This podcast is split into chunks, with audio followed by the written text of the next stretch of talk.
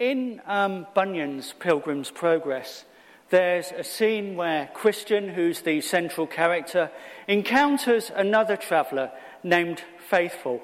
And Faithful begins to tell him a story of how he was beaten and hit by somebody who came across. And he was being beaten and assaulted for everything he'd ever done wrong by this person who ended up knocking him unconscious, only to be waiting for him to come round again and then beat him into unconsciousness once again. Faithful, quite understandably, cries out for mercy, but his assailant says something odd.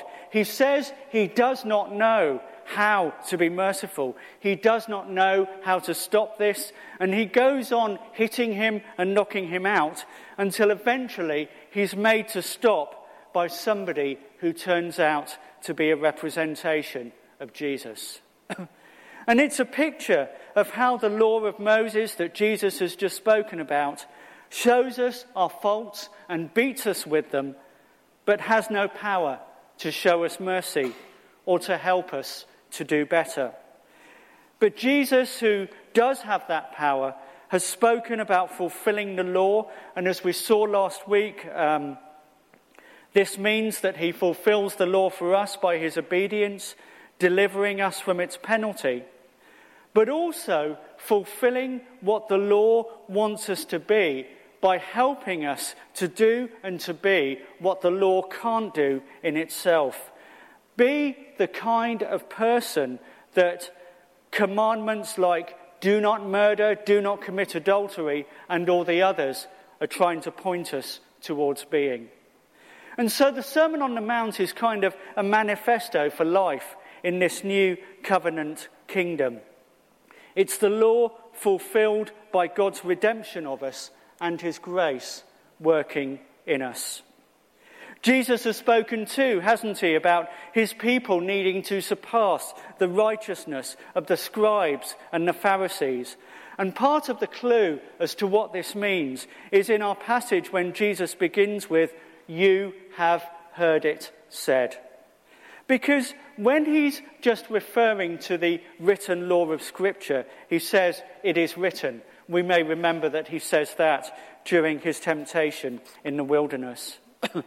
But here, by saying, You've heard it said, he's making a contrast not just with the law, but with the many clauses that rabbis had added to the law to try and qualify it, and in some cases to actually cheat its effectiveness a bit.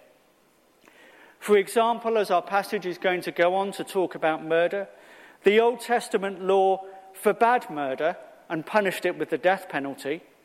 But over the years, a whole series of clauses had been added about how serious it was if it was this person or that person, depending on their social standing and loads of other things.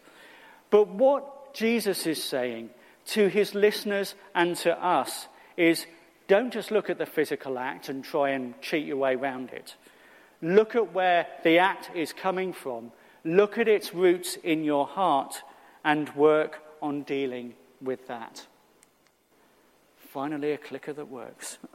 and this is evident straight away as Jesus begins to unpack the relationship between murder and anger. He moves from just talking about murder in verse 21 to suddenly, but I say to you that whoever is angry with his brother or sister is subject to judgment. Now, some translations add to verse 22 the words without cause. They're in italics usually when they are added. And early theologians were quite divided over this. Consensus is that a lot of early manuscripts do include it, but the very earliest, most reliable ones that we have don't, which justifies the NIV not including it. And so we're not being given without cause as a get out here, largely because our judgment of the causes of anger is often not very sound, and we've all been there, haven't we? But perhaps those words are still a stop and think point for us. Am I right to be angry? A call to think about our reactions to circumstances and to people. Because in thinking about this, we may well ask what about the times when Jesus gets angry or calls people hypocrites. Or when the Bible talks about God's anger, for example, Psalm 7, God is angry with the wicked every day. Likewise, as in verse 22, Jesus goes on to contrast the previous rabbinic use of the word raka, a word literally meaning idiot or blockhead or stupid, and expressing contempt for someone, with a new inju- injunction not to regard your brethren as fools. We may well ask, what about when Jesus calls the Pharisees fools and blind? Or the parable that shows a man who gave no thought to eternity, being called a fool by God. The clue to the different attitudes here is in the original Greek language, which gives us two very different word pictures. And so, when God talks about human foolishness, the root Greek behind it is not without respect and compassion and an affirmation of our human dignity in His sight. But it's something that doesn't flare up for the sake of it. It's recognizing that we have acted without reason, with incomplete thought or revelation or information, haven't thought things through properly, haven't been properly informed. It's a mindset that says what it needs to, that stands against injustice when it needs to, but in a way that still loves people and wants what is best for them. And it's also a mindset that moves on, an anger that passes, that doesn't bear grudges. And this is totally consistent with the whole Bible's picture of God. There's nothing new here. The new covenant hasn't suddenly rewritten who God is. For example, in Psalm 103, we read that God is slow to anger, and in Psalm 30, that his anger is fleeting, but his favor is forever.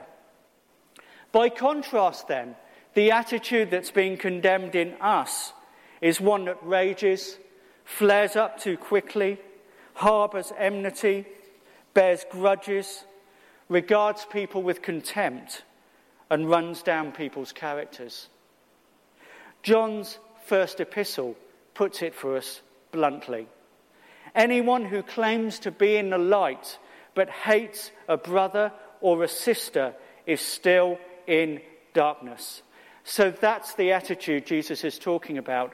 That's the naming of people as fools that we shouldn't do. And God commands this of us because he knows that it's good for us. Psychologists tell us that being too angry as a matter of course can damage our capacity to make judgments, our general well being, as well as bizarrely our short term memory, even our immune system. So, anger is an issue that affects us as much as it damages our relationships with others. And that's why verses 23 and 24 go on to challenge us about getting right with people before offering our gift. For Jews at that time, that would perhaps have challenged them about seeing the sacrificial system in a new way. Don't just offer an animal for your fault, job done, it's expiated. Deal with the fault first.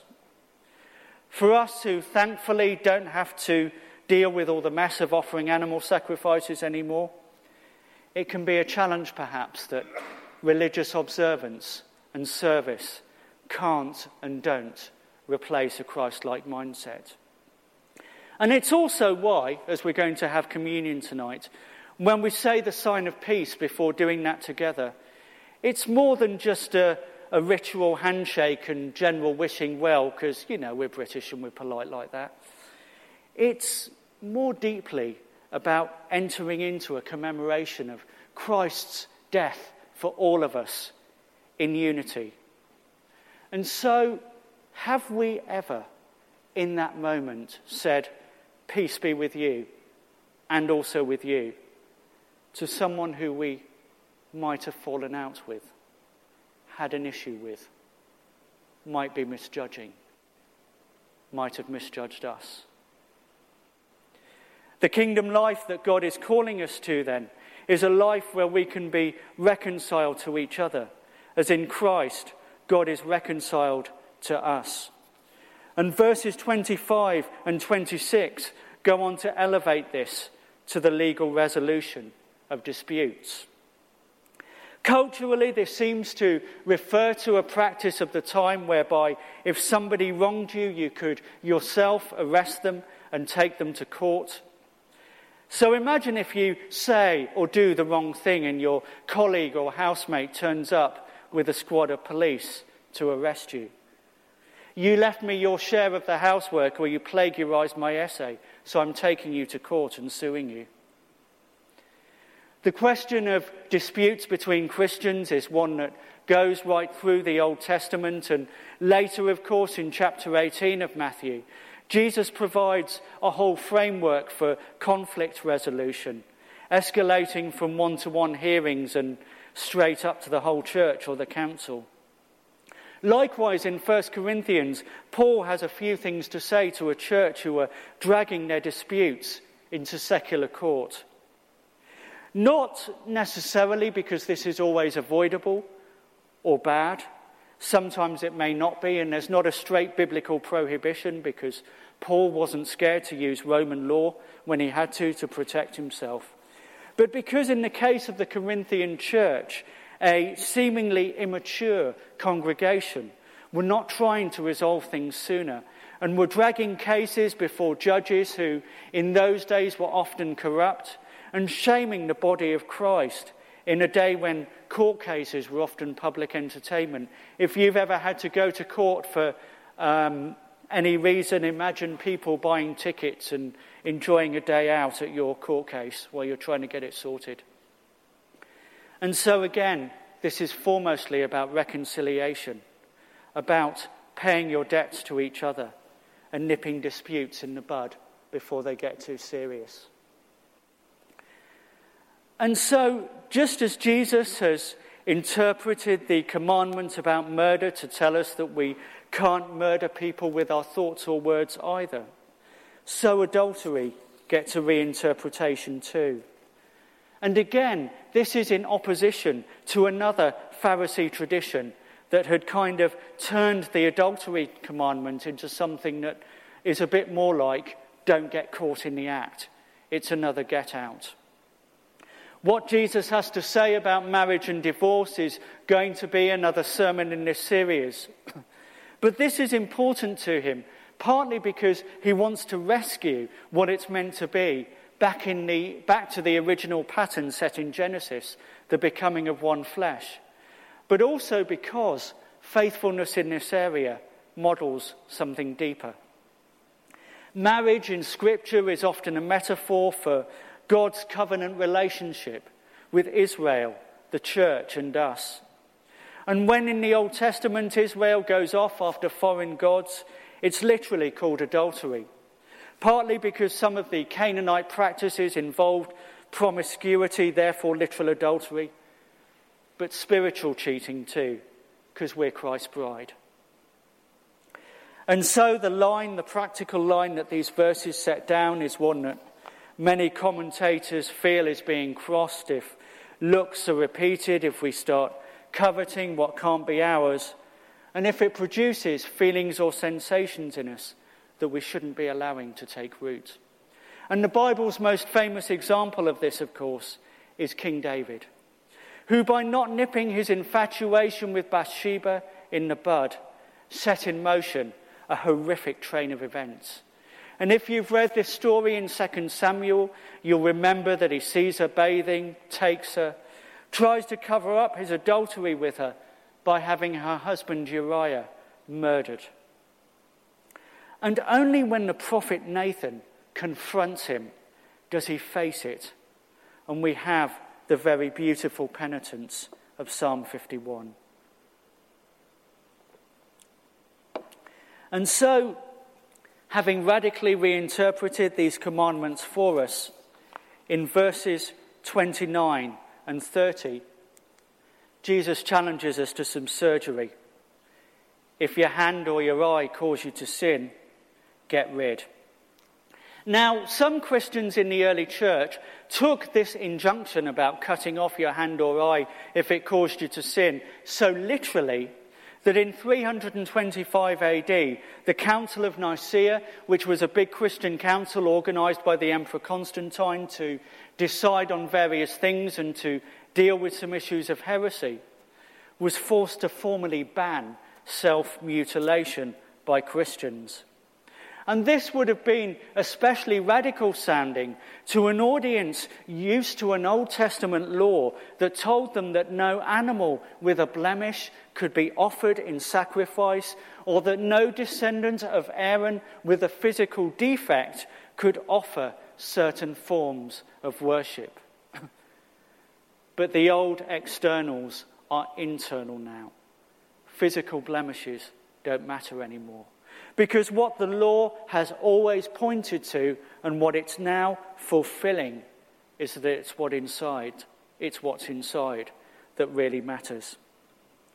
The early church father, um, Origen, who was a bit of a theological nutjob at times, responded to this scripture by physically castrating himself.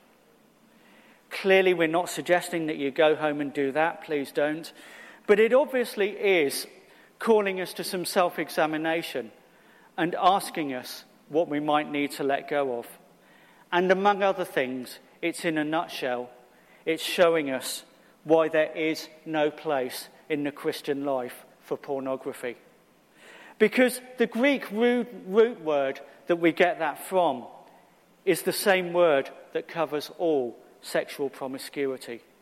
So pornography is promiscuity and it is adultery. Applying this to anger maybe takes a bit more thinking round, but clearly the key to what Jesus is challenging us about here is to look at how we view people. And so, as well as working on heat of the moment reactions to things, are there people that we've regarded with contempt, jealousy, lack of regard, lack of empathy? Has that coloured perhaps how we view them? With both of these subjects that our passage has laid before us, do we need to review our opinions and things that we allow ourselves? Because Jesus isn't calling us to some kind of Freudian repression where we just bottle things away till they explode, but to expand our thinking. In her book, Switch on Your Brain, Dr. Caroline Leaf says this as we think, we change the physical nature of our brain.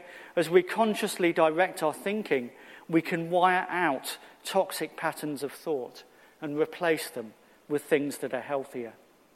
And likewise, with the psychological acuity that the Bible always has, Paul in Romans chapter 12 tells us this Do not be conformed to this world, but be transformed by the renewing of your mind.